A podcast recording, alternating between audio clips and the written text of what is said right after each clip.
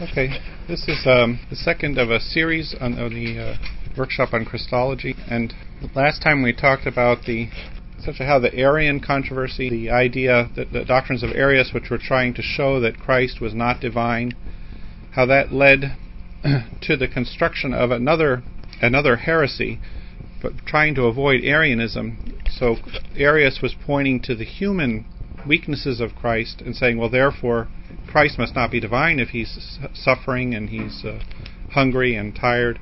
So uh, there were some uh, bishops who came up with an alternative to this by saying, well, the person who is uh, weak and was hungry and tired and died, suffered, that was a different person than the Son of God, and that the Son of God is divine, but this other person was is human, and therefore he had all these sufferings. But that those so those human sufferings of the Son of Mary don't affect the Son of God because it's it's a separate person who's just kind of um, conjoined or to to the Son of Mary. This um, this type of theology we uh, started by Diodore of, of Tarsus, later Theodore Mopsuestia, and was inherited by Nestorius, who became the Patriarch of Constantinople. So it was in order to escape from the attacks of Arianism, the attack on the divinity of Christ, the, these these people constructed an, uh, essentially a, Christology in which you end up with a Jesus uh, who is not the same person as the Son of God. Yes. Is there a universal presupposition then that deity cannot suffer? Is that the big problem that we're that, that was the that was the problem. Like yes. Everyone just assumes deity can't suffer. Right. Yeah. And and the other side of this was that, uh, well, the the philosophical problem they had was that not only deity can't suffer, but they they then said, well, that the divine person cannot suffer. And other so therefore, if Christ is suffering, well, then he must not be divine. So, in order to so in order to escape from that, we end up with this two-person Christology. It's, it was kind of a uh, a sort of educated philosophical type of, of thinking. And so Nestorius and the people who were doing this, I mean, they were not just uh, foolish people, but they were bishops trying to trying to come up with a philosophical solution to the problem of Arianism. And so when Nestorius arrived in Constantinople and found the people there saying that Mary was the mother of God, his response was to think, well, these people are just ignorant they don't realize that the person born of Mary is not the same person who is the Son of God. So that's why he wanted to have that formula changed, and ultimately one of his bishops uh, condemned the formula as uh, heretical. But the, the, formula he suggested in place was uh, was Christ, that Mary was the Christotokos, or the the one who gave birth to Christ, instead of the one who gave birth to the Logos or to the to God. Yes, yes. Can you give uh, me an example of a modern day uh, Arianism? Oh, modern day Arianism. Well, I would say a lot of liberal Christianity is Arian, although it's probably, I mean, Arius at least uh, believed that Christ was a kind of, some kind of divine being. So modern day Arians probably are not not as pious as Arius was. You know, they're probably just thinking he's a human being who has in some inspiration, perhaps. But uh, no, Arius thought he was something, you know, but just just not fully divine. Okay, um, if you go, I I'm starting on this uh, this page here, which I, see on yours they're they're all just kind of um, if you look to the top of your sheet there, that's Nestorius, and then we kind of just went over a little bit where we kind of ended up last time that he became the bishop and started attacking people, and this led to some council, the Council of Ephesus, which is the third ecumenical council. If you go down to the section right below that, it's called Cyril, Second Letter to Nestorius. Uh, Cyril of Alexandria is a saint of the church, so he's not. Uh, Nestorius is a heretic, but Cyril's one of ours. So he wrote a letter to Nestorius trying to correct uh, the problems that he saw there. And there, So we affirm that the Logos united to himself uh, according to hypostasis. Okay, logos is the Greek word for word, and it's the word that. Um, then I use it in Greek here just to kind of specify. This is the word that Cyril and the fathers like to use, particularly to refer to the second person of the Trinity. And the reason they did this is because in Nestorian uh, terminology, they would often say that Jesus was the Son of God by honor, sort of because he was connected to the Son, to the divine Son of God. So he's the Son of Mary, but we can call him the Son of God because he, they're somehow united together. And so, in order to be very specific about who we're talking about, Cyril talks about the Logos, because the Logos, the divine Logos, this is the eternal second person of the Trinity, and there's not, it's not, uh, it's not some honorary title for a separate person. And so the the problem that uh, so the Nestorius' problem, the reason why Cyril is uh, writing to him and why there's a church council, is that if you if you divide the Son of Mary from the Son of God, um, you're no longer Christian. You see, that's the problem because you no longer have who's the person uh, who's bringing about our salvation. So what Nestorius and his predecessors had done was they had figured out a clever philosophical way of avoiding the arguments of Arius and the pagans, but in in doing that, they actually had created a Christianity that was not really Christian anymore, because the Son of God was no longer the person bringing about our salvation. So, what Cyril is writing here is he's he's trying to um, come up with a way of, of explaining how the person who is doing all this is this can be the divine Son of God, the eternal Son of God, yet at the same time that this is that the you're not uh, blaspheming against his divinity because he's also become man. That's what that's what he's trying to accomplish in this letter. So this, um, for those who were here last time, I apologize because this is where we ended on this letter. So I'll just I'll repeat a little bit. But okay, we affirm in his letter to Nestorius, we affirm that the Logos united to himself according to hypostasis. Now, hypostasis, this is a, a Greek word, and it's the word that the church fathers used uh, particularly to mean person. There's also uh, another word called prosopon, but prosopon has this sense of an outward appearance of a person. And Nestorius uh, would like to say that, okay, there's one, Christ is one prosopon, but to him that that outward appearance of a person was was uh, shield hiding in a sense two people, two two metaphysical people, the, the Son of God and the, this human Son of Mary, in in a single appearance. So that's why Cyril uses the term hypostasis, which is the term that the fathers had used for the three persons of the Trinity. So when we talk about the Trinity, uh, we say, well, one divine nature and th- with three persons. The three persons in Greek are the three hypostases. So it's a, it's, it's a particular word as that they used instead of prosopon because they wanted to emphasize the kind of eternality and, and kind of um, spiritual reality of the persons of the Trinity, and so he uses the same ter- term here that he's talking about kind of a real person, not just an appearance of a person. So that Logos united himself according to hypostasis, flesh ensouled with a rational soul, and became man.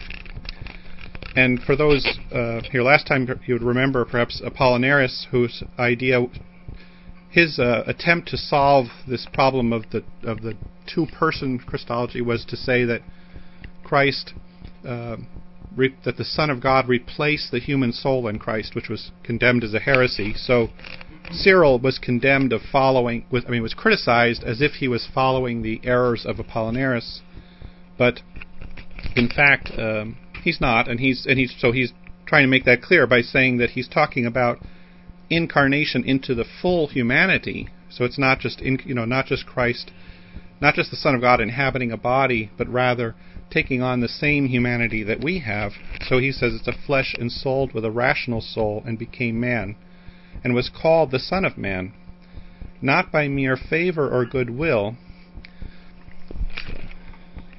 nor as in the assumption of mere appearance, and that word prosopon, that other word for person, And that on the one hand, the natures that came together to form a true unity are different, but from them is one Christ and Son, not that the differences are taken away through the union. So he's here specifying that you know he's not saying that there's no humanity, that this that the full humanity is there, but it's a humanity taken on by um, this, the logos, this, this divine Son, uh, to be his own humanity, and so you have this this unity of, of subject. Thus it is said that he was born and existed before the ages from the Father and was born according to the flesh from a woman. And uh, as I mentioned last time, this this becomes one of the key uh, formulas that the church uses to distinguish uh, an orthodox understanding of Christ.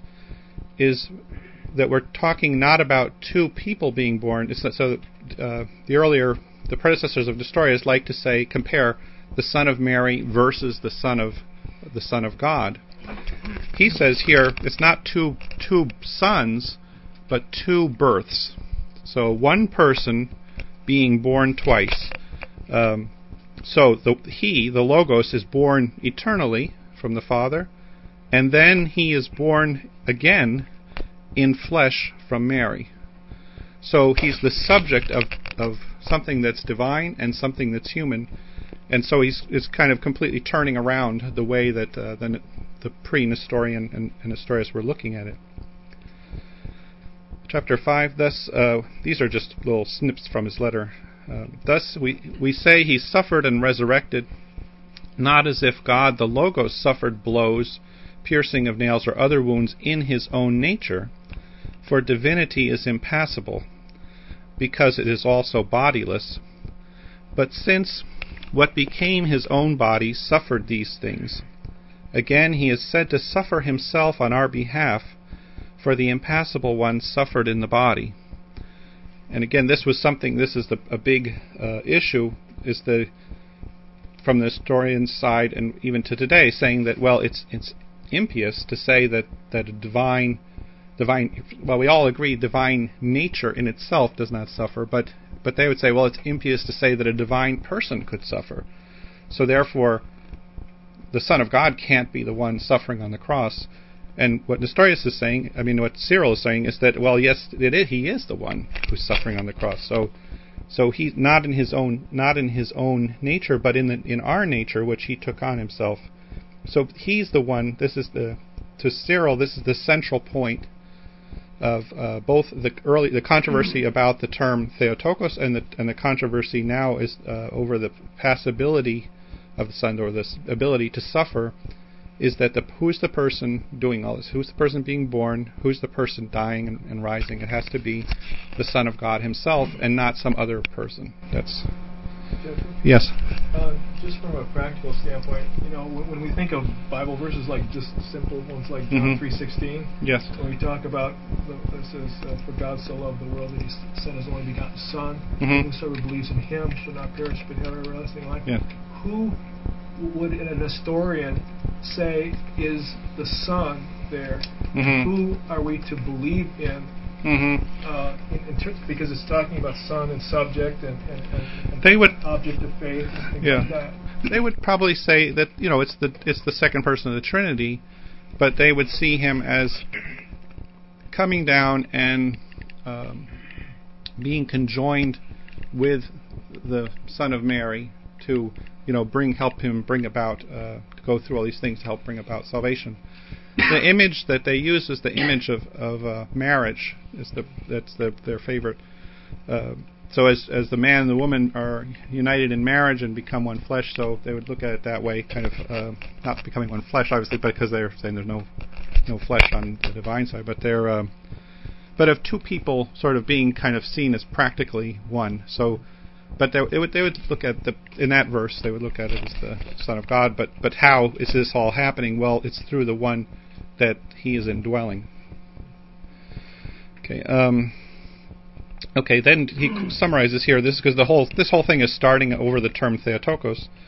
This is why the Holy Fathers called the Holy Virgin the Theotokos. And Theotokos is a Greek word again. Theos is the word God from like theology and such. Tokos it means to give birth.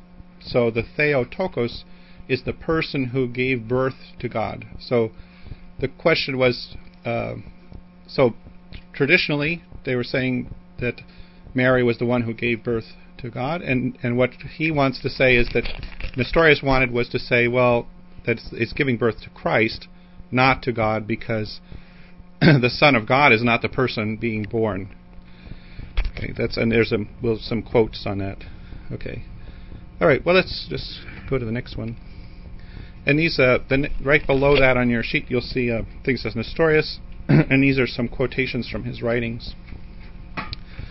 And Nestorius writes back uh, in a kind of very condescending way to Cyril as if he's just very uh, ignorant person, doesn't understand theology very well. And I would just recommend this is um, this is a book we went through in, in class uh, earlier, but for those who haven't seen it, uh, St. Cyril of Alexandria and the Christological Controversy is excellent book, and one of the things it has in the back is um, about a third of the book. Uh, 150 pages of it is, is translations of Cyril's letters, which are mostly not available uh, in English, so you can you can read his stuff.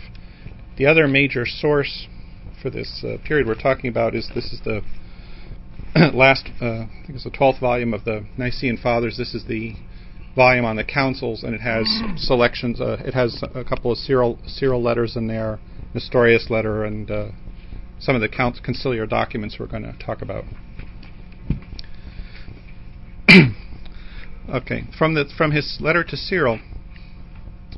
For the Logos whom you first called impassible and not in need of a second birth, you later introduced as passible and recently born, as if the natural properties of God the Logos were removed by his conjunction with the temple. And that's this is actually a key passage because um, Nestorius had sort of accused him of being Apollinarian and you know not really understanding the difference between divinity and humanity and mixing them up.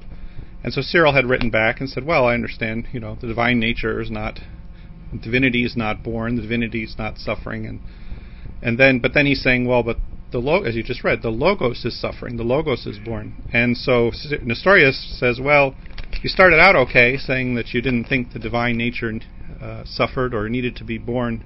in time. But then you contradicted yourself. You said that the Logos, the Son of God, is born and and suffered. And it's what he's saying. He makes actually a very correct observation. As if the natural properties of God the Logos were removed by his conjunction with the temple. So for Nestorius, the Logos is always bound by his divinity. So he's joined up to this man Jesus, but he he can't escape from his own divinity. And so divinity's divinity's bodiless, divinity can't suffer, divinity can't get tired.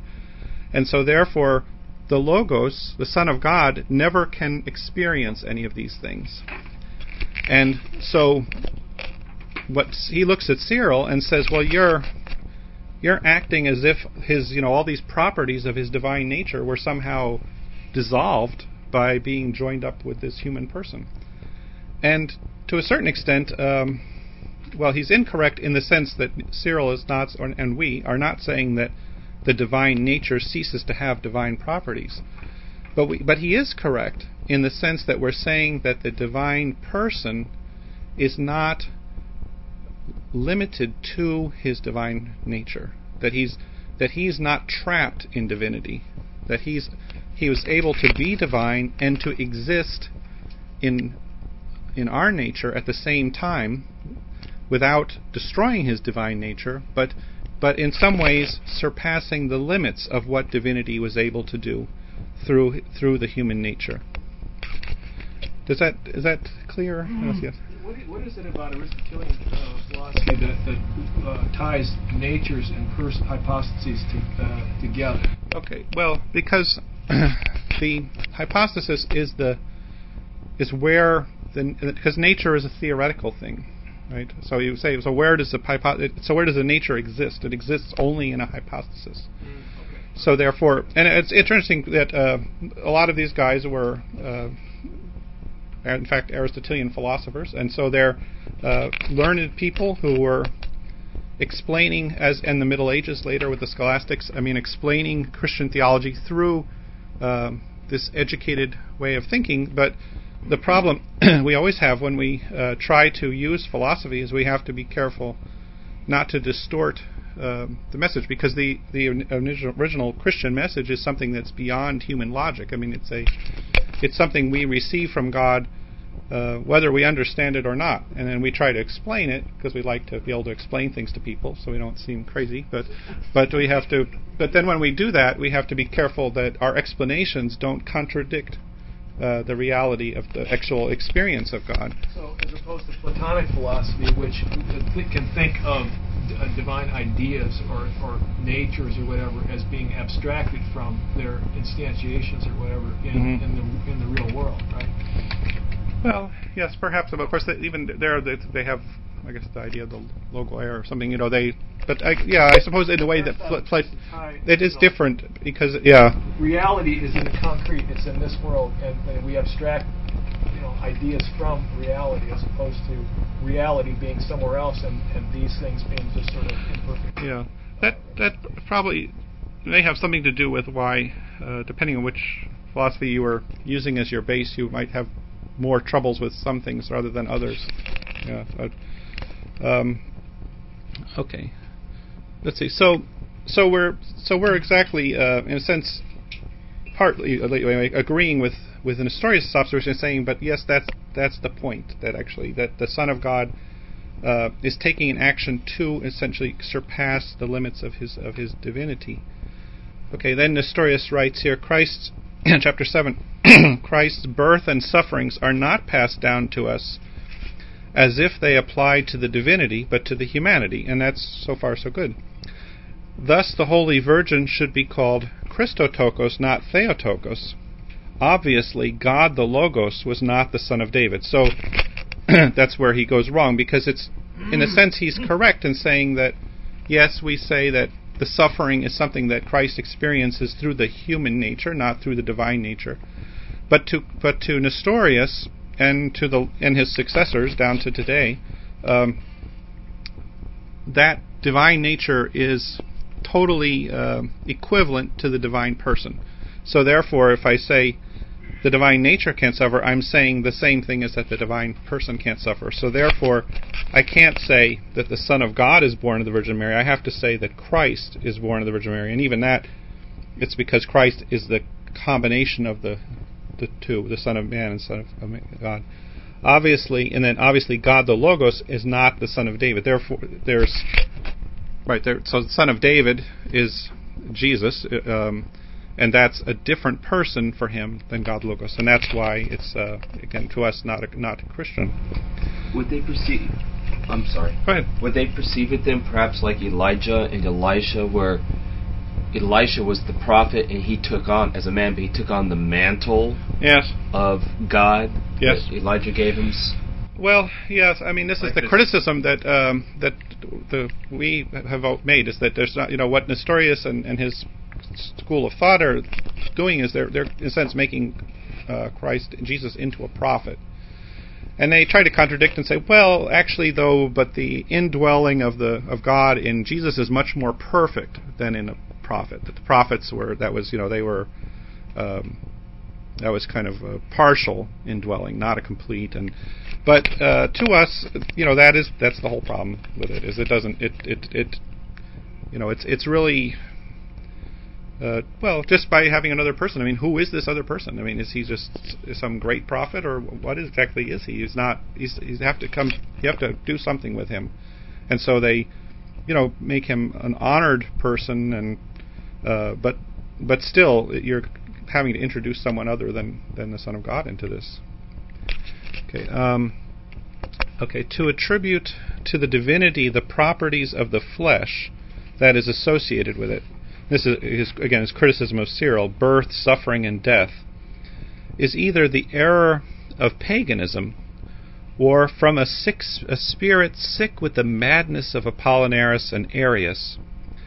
For this notion must say that the incarnation results in God the Logos nursing, growing, fearing the passion, needing help from an angel, not to mention circumcision, sacrifice, sweating hunger. All these things, if they are attributed to divinity, are merely lies. So, in a sense, you see here he kind of goes back and forth between talking about the nature. So, right, we don't attribute them to divinity, so we agree with him there. But then, because he says they're not, these things don't fit in with the divine nature, he said, so we we can't imagine the logos doing any of this. But that's exactly what we have to uh, say, say, is that yes, who's nursing? Well, the, the logos was nursing through the human nature, but he's he's the one doing it, and that's what uh, Nestorius, you know, c- can't accept. Um, in the next one, Quaternion 16, I worship the one who submitted to death along with the deity, and it's just uh, showing again this idea of so he's of kind of honoring this person who's cooperating with with God. Then, for it was not God Himself who was fashioned with a mother within a mother, nor God who was buried in a tomb. But since God was the was in the one assumed, the assumed man was conjoined to the one who assumed him. Thus he is called God alongside of him. So this again, this basically is just what we're saying that it's not the it's not the Son of God doing any of this, but he's he's kind of t- connected to him, so he's sort of uh, in a way vicariously participating in all these things. And then at the Council of Nicaea, this is what um, you know, because originally he had a lot of uh, bishops supporting him from the east, but he made some statements there. So ultimately, all the bishops ended up condemning him in, in the end. Uh, and one of the things he said was, "It's not possible to call the baby Jesus God." so that's also I think in one of his letters. But um, so well, so at Christmas, you know, the birth of whom then? Uh, if, if it's if it's not the Son of God being born. So this is uh, this is what when you know in a sense he uh, kind of persisted you know in this sort of philosophical idea of his that to to uh, realize the other bishops all realized that this was uh, you know not just that he was being persecuted or something but that really uh, his ideas were were contradictory to the central tradition of Christianity. the next uh, one down is the Cyril's uh, response to a third letter is responding to Nestorius, and there's um, the third letter has a lot in it, and then at the end it has these twelve anathemas, which were some of some Cyril. What's interesting is that uh, you know of the two, uh, Nestorius is definitely the more consistent and probably learned uh, philosopher. You know, his he uses terminology always very exactly. Cyril was not always clear on, on what how he was going to describe all this. I mean, what's what's clear? Cyril is clear about the main idea that you know the Son of God is the is our Savior. That's the one who's doing this. How to explain it is something he kind of uses terms that we don't, uh, you know, are not always clear what he's saying. But we, and so you'll see in here that sometimes the phrases that he uses are not phrases that we always use, but but he's trying to. Uh, kind of with whatever means he can come up with to defend his main point. So in, in these um, these anathemas, I just put, picked a few of them. So his first one mainly, and these were the in order to, what he wanted was he wanted Nestorius to agree to these twelve statements, of which I've only given you a few, so don't count them and say they're not twelve. Uh, as to you know basically to which would reject uh, this error of the two-person Christology. So the first is that Mary is the Theotokos, that it's that the person born of Mary is the Son of God. That is. Okay, then he uses this term, the term that um, the hypostatically, the logos is hypostatically united with the flesh. That is, with the, the human, he's united to humanity in his person, in, in his hypostasis. So there's one one hypostasis here, not two the one real one person uh, in in Christ.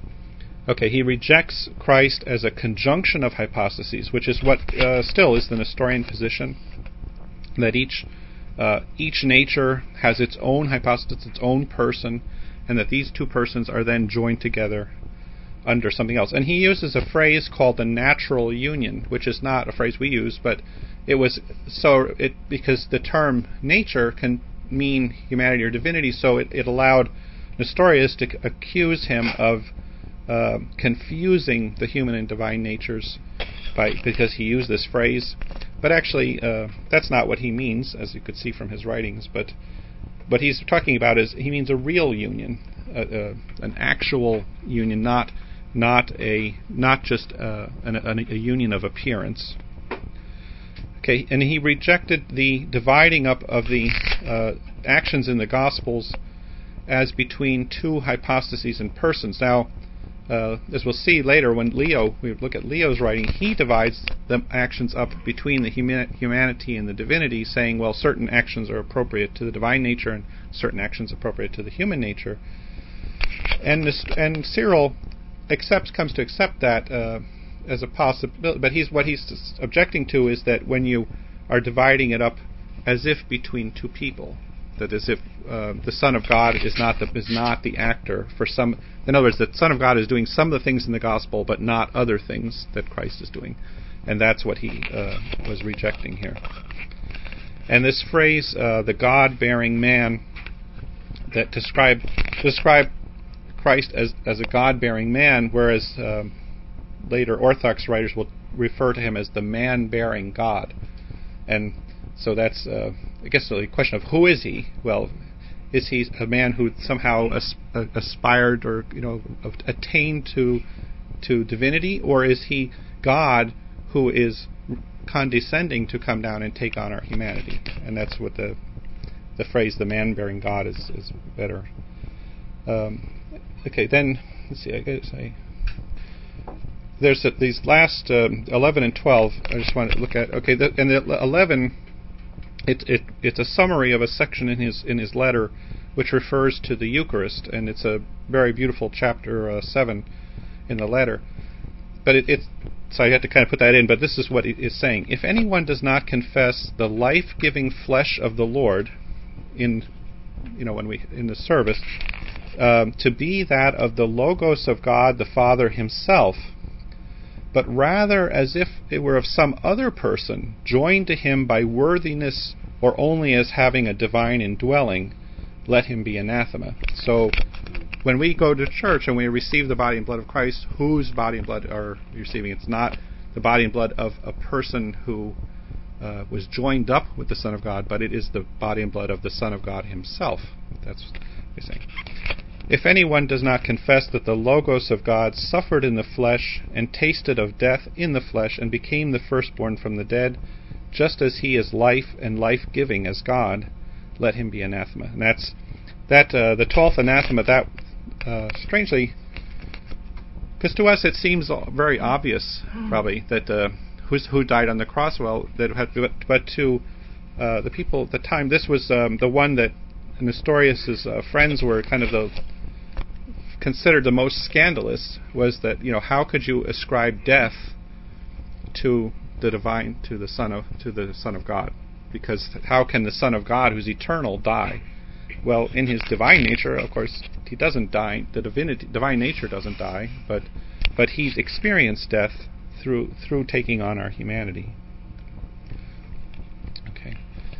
Now this um, actually the council itself I've sort of left it out because at the council of Ephesus uh, everybody sort of supported most people supported Cyril and then there were some who supported um, Nestorius. But then at the end um, there was a kind of uh, meeting of the two sides and they ended up uh, condemning Nestorius so it was not uh, they didn't really the in a sense the theology was not the part that was supporting Nestorius was not supporting him on was not supporting his theology, but was in fact just uh, criticizing Cyril for having condemned him in a, what seemed to them an irregular way. Yes. Could you explain what you mean by the firstborn from the dead? Okay. Um, well, the the resurrection, I suppose, uh, here in, in that chapter, that's what Cyril means actually by it. yes. Yeah. Um, the um, uh, well because Christ rising from the dead is the one who brings about the uh, the resurrection ultimately for all of us. So uh, of course you'd say, well, well Enoch came back from the dead and uh, you know Lazarus, but uh, that that phrase that is in the Bible it refers to Christ as the beginning of the final resurrection, the overcoming of death. That's why. Okay, that, so after the after the the uh, council there was you know, some uh, let's say disagreement, kind of uh, un- unhappiness between the people, uh, the bishops around Antioch, who had been uh, friends with Nestorius, and uh, the rest of the bishops who supported Cyril. And so there was a, a, correspondence between Cyril and John of Antioch, the Patriarch of Antioch, to try to reach a common statement, because there was Nestorius had kept accusing Cyril of being an Apollinarian, of, of basically saying of, of destroying Christ's humanity, that in a way saying that somehow the humanity did not survive. And so Cyril wants to satisfy the other bishops that, well, he does in fact believe in Christ's humanity, um, you know, pres- pres- being preserved, but he, uh, so he, anyway, he comes up with this, this statement, which was a letter that they both agreed to, and it's called sometimes the Formula of Union in uh, 433. Okay, we confess our Lord Jesus Christ, the only begotten Son of God, perfect God and perfect man, of a rational soul and body, born before the ages according to divinity, and in these last days for us and our salvation from the Virgin Mary according to his humanity. He is homoousios with the Father according to divinity, and homoousios with us according to humanity. For there was a union of two physeis, on account of which we confess one Christ, one Son, one Lord. Okay, so um, you saw again this idea of the two births, emphasizing the you know one person doing both things. But then he introduces um, this phrase homoousios, which is a Greek phrase from the Council of Nicaea. Uh, we sometimes translate it consubstantial. It means um, homo of the same, ousia uh, is the essence. So in the, the uh, in the Trinity, the Father, Son, and Holy Spirit are all of one divine essence. So that's what we often say: three persons, one essence comes from that. And so he's using that phrase here to say that that Christ, through the incarnation, the Son of God, is still homoousios with the Father in the Trinity, but he now also, at the same time, is homoousios with us because so his humanity is the same as our humanity, that it's of the same nature as, as we are. And then he uses, introduces this other Greek word, uh, physis, which uh, becomes very it's controversial because in Greek it has several meanings. Uh, it can mean a kind of concrete reality, and this is uh, earlier Cyril had liked to use it in that sense, that the united Christ was a single physis, a single thing. Okay, the Christ is one but it also can have the sense of a nature in a sort of parallel with essence. So it was. Uh, so when he said that, the Nestorius would use that to s- accuse him of denying the humanity of Christ, or denying, you know, that in the other case that the, his divinity was preserved, or somehow that somehow they're being mixed together. So he, so the uh, the Eastern bishops preferred to speak about two physis in Christ. That both the divinity, meaning it as we would say, use the term nature, the divine nature and the human nature. Uh, this was not Cyril's original terminology, but he, uh, again, it's a nice thing about uh, Cyril and, and, and, this whole discussion of, of, Christology is where the church has to, to some extent, there's a, a realization that the terms themselves are not what's important here, but that the that what's important is the reality of who is Christ, and we can use different terms um, to to mean the same thing as long as we're. But the important is what what do we mean? What is what is the reality that we're trying to express? And so here he adopts the, the the phrase used by the Eastern bishops, but but kind of uh, qualifies it saying a union of two natures on account of which we confess one Christ, one Son, one Lord, because he doesn't want to get into, you know, he doesn't want to give an excuse to Nestorianism, to basically going back to saying there are two, uh, two persons. So you can say there are two physises, but only in in the sense of two essences, not in the sense of two Christs. And then he adds, uh, we confess that the Holy Virgin is the Theotokos because God the Logos became incarnate and was made man, and from this conception united himself to the temple taken from her.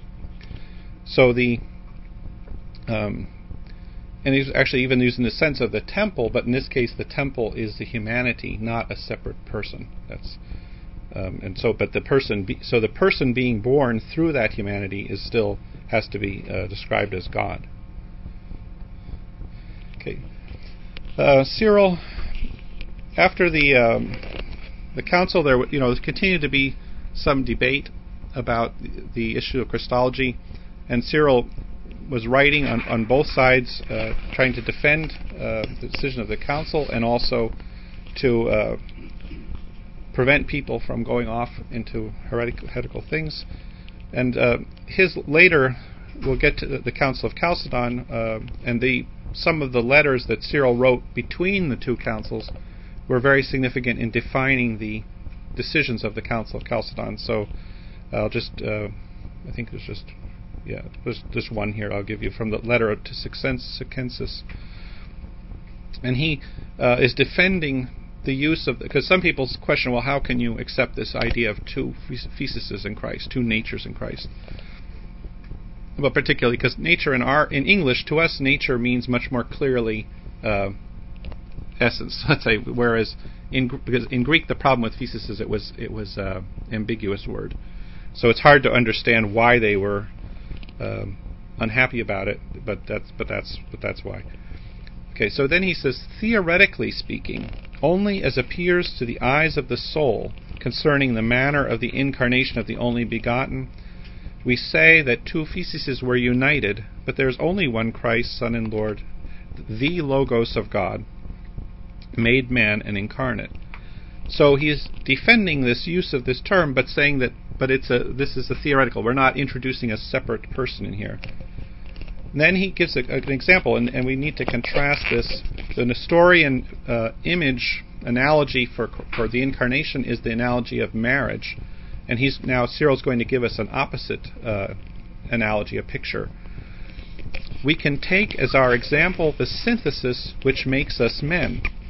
For we are composed of body and soul, and we see two natures, one of the body and another of the soul. But there is one man from the union of both. And this is uh, becomes for the Orthodox fathers. This becomes the the classic image of who of Christ. That the two natures. So, as we are one person in uh, body and soul, the the body the body and soul. We don't have a bodily man and a soul uh, and a soully man that are somehow coexisting in us, but rather there's really only one person here. Um, we could talk about the the conflict uh, in St. Paul, the conflict of the man. You know, we've conflict with our passions and as as the flesh, but we're not talking about um, as if we're really two separate people. But, although sometimes the you know the image is, uh, but but this so anyway, this becomes so it's a kind of sense of uh, the, the the two natures are kind of organically connected in a single person. Okay, so this was fine. Cyril dies, and um, it seems like everything is clear, but there are still sort of friends of Nestorius around, and they um, kind of attacking, and and one of the uh, friends of Cyril, you know, decides to kind of attack back, and he, in in doing this, he kind of he goes too far. Is uh, a, a priest named Eutyches, and he he argues that the human nature ceases to exist after the incarnation, so that he wants to say that after the incarnation we can really only call Christ one physis, one one nature, because the because humanity becomes absorbed into the divinity.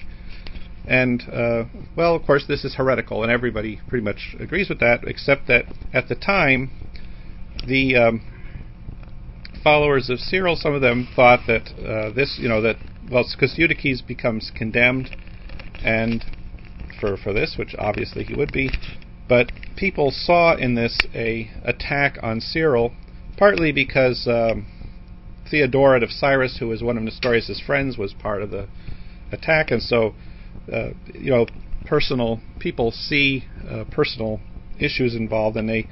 Uh, anyway, they atta- they they had a council which becomes known as the Robber Council, at which uh, the the bishops who had defrocked Eutyches were condemned.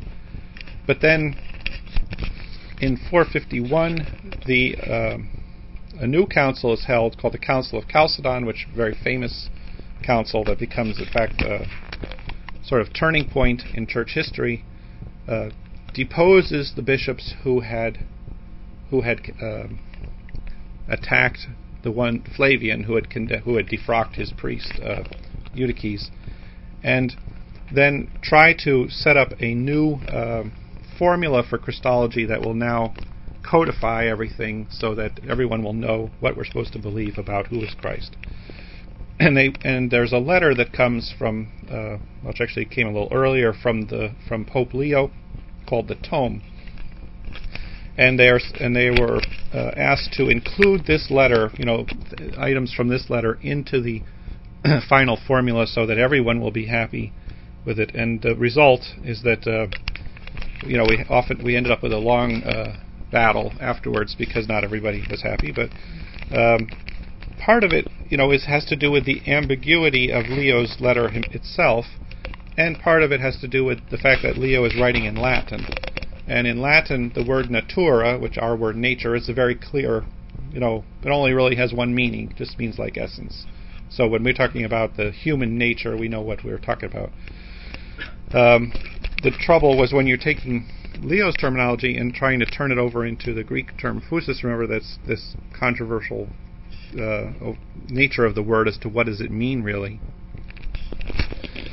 So um, let's look at this. Uh, there and and so in this letter, the letter uh, you, will find it in the uh, Nicene Fathers uh, documents for the Council of Chalcedon. It's a really um, you know very nice letter. It's very beautiful. But there are certain phrases that he uses that bothered people, particularly in the East. But let's let's start. Uh, Therefore, the properties of both natures and substances have come together in one pa- person and are preserved. So he's answering the main problem that Eutyches is saying. Well, no, that humanity is preserved and divinity is preserved. So that Christ Jesus might be from one element capable of dying and from another incapable the Creator and Lord of, of everything, willed to be among mortals. For without defect, each nature retains its property. So this is very balanced, uh, because for him, the person, again, the person doing this is the Creator and Lord of everything. So that's the subject. And he's arguing for the, though, the preservation of each nature, that humanity is preserved without any defect. That, um, so answering you know the criticisms from the east that, that uh, from the Ant- uh, Antiochian bishops that this was not being uh, preserved. Uh, the Son of God, descending from his seat in heaven, enters this lower world because he who in his own sphere is invisible became visible in ours. The impassible God did not disdain to be passible man, and the immortal one to be subjected to the laws of death. So that's great. You know that again, it's it's the impassible God who is becoming passible. So that's exactly correct. Now this is where it's a little uh, questionable. Um, for each form does the acts which belong to it in communion with the other. The Word performing what belongs to the Word, and the flesh carrying out what belongs to the flesh. One of them shines with miracles, and the other succumbs to injuries. It does not belong to the same nature to be transfixed with nails and to open the gates of paradise. Now, go based on what's above, where he's clearly seeing the Son of God here as the person doing all this, you could say, well, that's okay. There's two different natures, and each nature has its properties, and so on. But his choice of wording is, is a little odd because he talks about not the divine nature doing divine things, but he's talking about the word, and the word, in particularly in uh, Cyril's writings, refers specifically to the second person of the Trinity. So we have the second person of the Trinity doing things, and then we have the flesh doing other things. And um, to Easterners, you know, who have been going through this battle with Nestorius, you know, this sounded too much like like Nestorius. You see that? Well, we're talking as if we're talking as if the word is only is only acting through the divine nature. He's not acting through the human nature. And so, um, while we can say that, you know, looking at at Leo's whole letter, we can see that's probably not what he means. But he probably means is that the divine person is acting in both divine nature and human, human nature. Uh, when the when the people in the East, um, who were very uh, afraid of a resurgence of Nestorianism, saw this, uh, they were unhappy with it, and this is why the Council of Chalcedon became a, a matter of was not accepted by a large part of the Eastern Church, and still today, uh, the Coptic Church, the Armenian Church, and the Jacobite Church do not accept the Council of Chalcedon. Pretty much because of that passage in the letter of Leo. That's the that's the the major thing. And then just the last uh, part of it. Accordingly, on account of this unity of person, which is to be understood as existing in both the natures, we read the Son of Man came down from heaven, and the Son of God is said to have been crucified, that the properties of the divine and human nature might be acknowledged to remain in him without causing a division. So we can use different phrases because um, the, the, actions of divinity and humanity are pertaining to the same person, is what he's meaning there. Okay. We are actually at 6 o'clock already, so. Um, I'm going to have to stop here for next week, but uh, do you have any questions? Just a minute or so. Anything? I was yeah. wondering. Um, I'm trying to make a link in my head, and I'm not sure if it's there. But you're speaking of Christ's kind of two births. Right. Yes. And um, there's a verse about us being born, born again. Yes. Is there kind of a link between Christ two two verses. No, no, there's not. Um, that's not the same thing. We're talking about um, the inc- the eternal, you know, begetting of the of the Son from the Father, and uh, then the second birth for Christ is His birth into the into the human nature through Mary. Uh, through us, that's I mean, I guess you could say, okay, we're born humanly, and then, but we're not actually becoming part of the Trinity. Our second birth is a is a birth of faith in that we're being joined to Christ. Um, so it's it's not no not exactly the same, but I guess you could know, maybe poetically somehow. yeah. Any, well, perhaps yes. I'm sure some some poet would have thought. Uh, but any other questions? So does divinity suffer, or is it only? Well, the div- the divine person, the Son of God, did suffer, but not in his not through his divine nature, but through our nature, which he took on. It's a mystery. Okay. Well, of course it is a mystery. Yeah. Any other? Yes. Um, did did uh, did Pope Leo or Rome ever uh, correct or respond to the criticism of that phrase, and therefore try to clarify that? Um, well, that, that was the big problem. Is that um, no, they didn't. not not really, and that's why uh, Leo he didn't really understand too much what was going on in the East. So he felt that the people who agreed with him must be, you know, correct, and the people who who were questioning him, you know, perhaps were were heretics. And so he never uh, he never really wanted to. He just sort of felt like they should just accept his statement and and see the problem is the friends of Nestorius were the the most enthusiastic at uh, accepting it, which of course made it look bad for the people who were friends of Cyril. And so when the friends of Cyril, you know, said, "Well, I don't know, this doesn't look very good," well, then they thought, well, he thought, well, you must be some kind of Eutychian or something, you know, that's why you don't like it. And uh, so it's why it took a while, and, and um, that's what we'll talk about next week is how this process eventually, um, yes, some of the uh, popes did accept uh, you know clarifications. Basically, that that's why that's why not just because of pope, but I mean in a sense the church as a whole um, clarified uh, Chalcedon, you know, clarified the tome and, and Chalcedon, and that's why a, a, lot of the Monophysites came back into the church. But uh, but initially, because uh, that first uh, period where the friends of Nestorius, you know, were kind of in the ascendancy. Not that they, I mean, they all had to agree that Nest- basically they never no, they never backed down on the fact that Nestorius and his kind of very clear two-person Christology was heretical. It, they never, in that sense, um, the whole church, you know, kind of moved forward in the sense that they recognized that that was just impossible. So Theodoret, you know, in in a way, he um, he comes, even though he doesn't like Cyril, but he comes to accept, you know, the basic points that Cyril's making.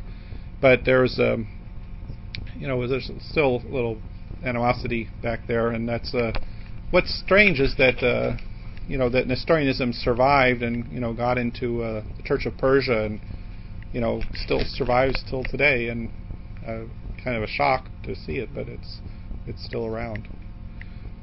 Any questions? Other? Do you have a question?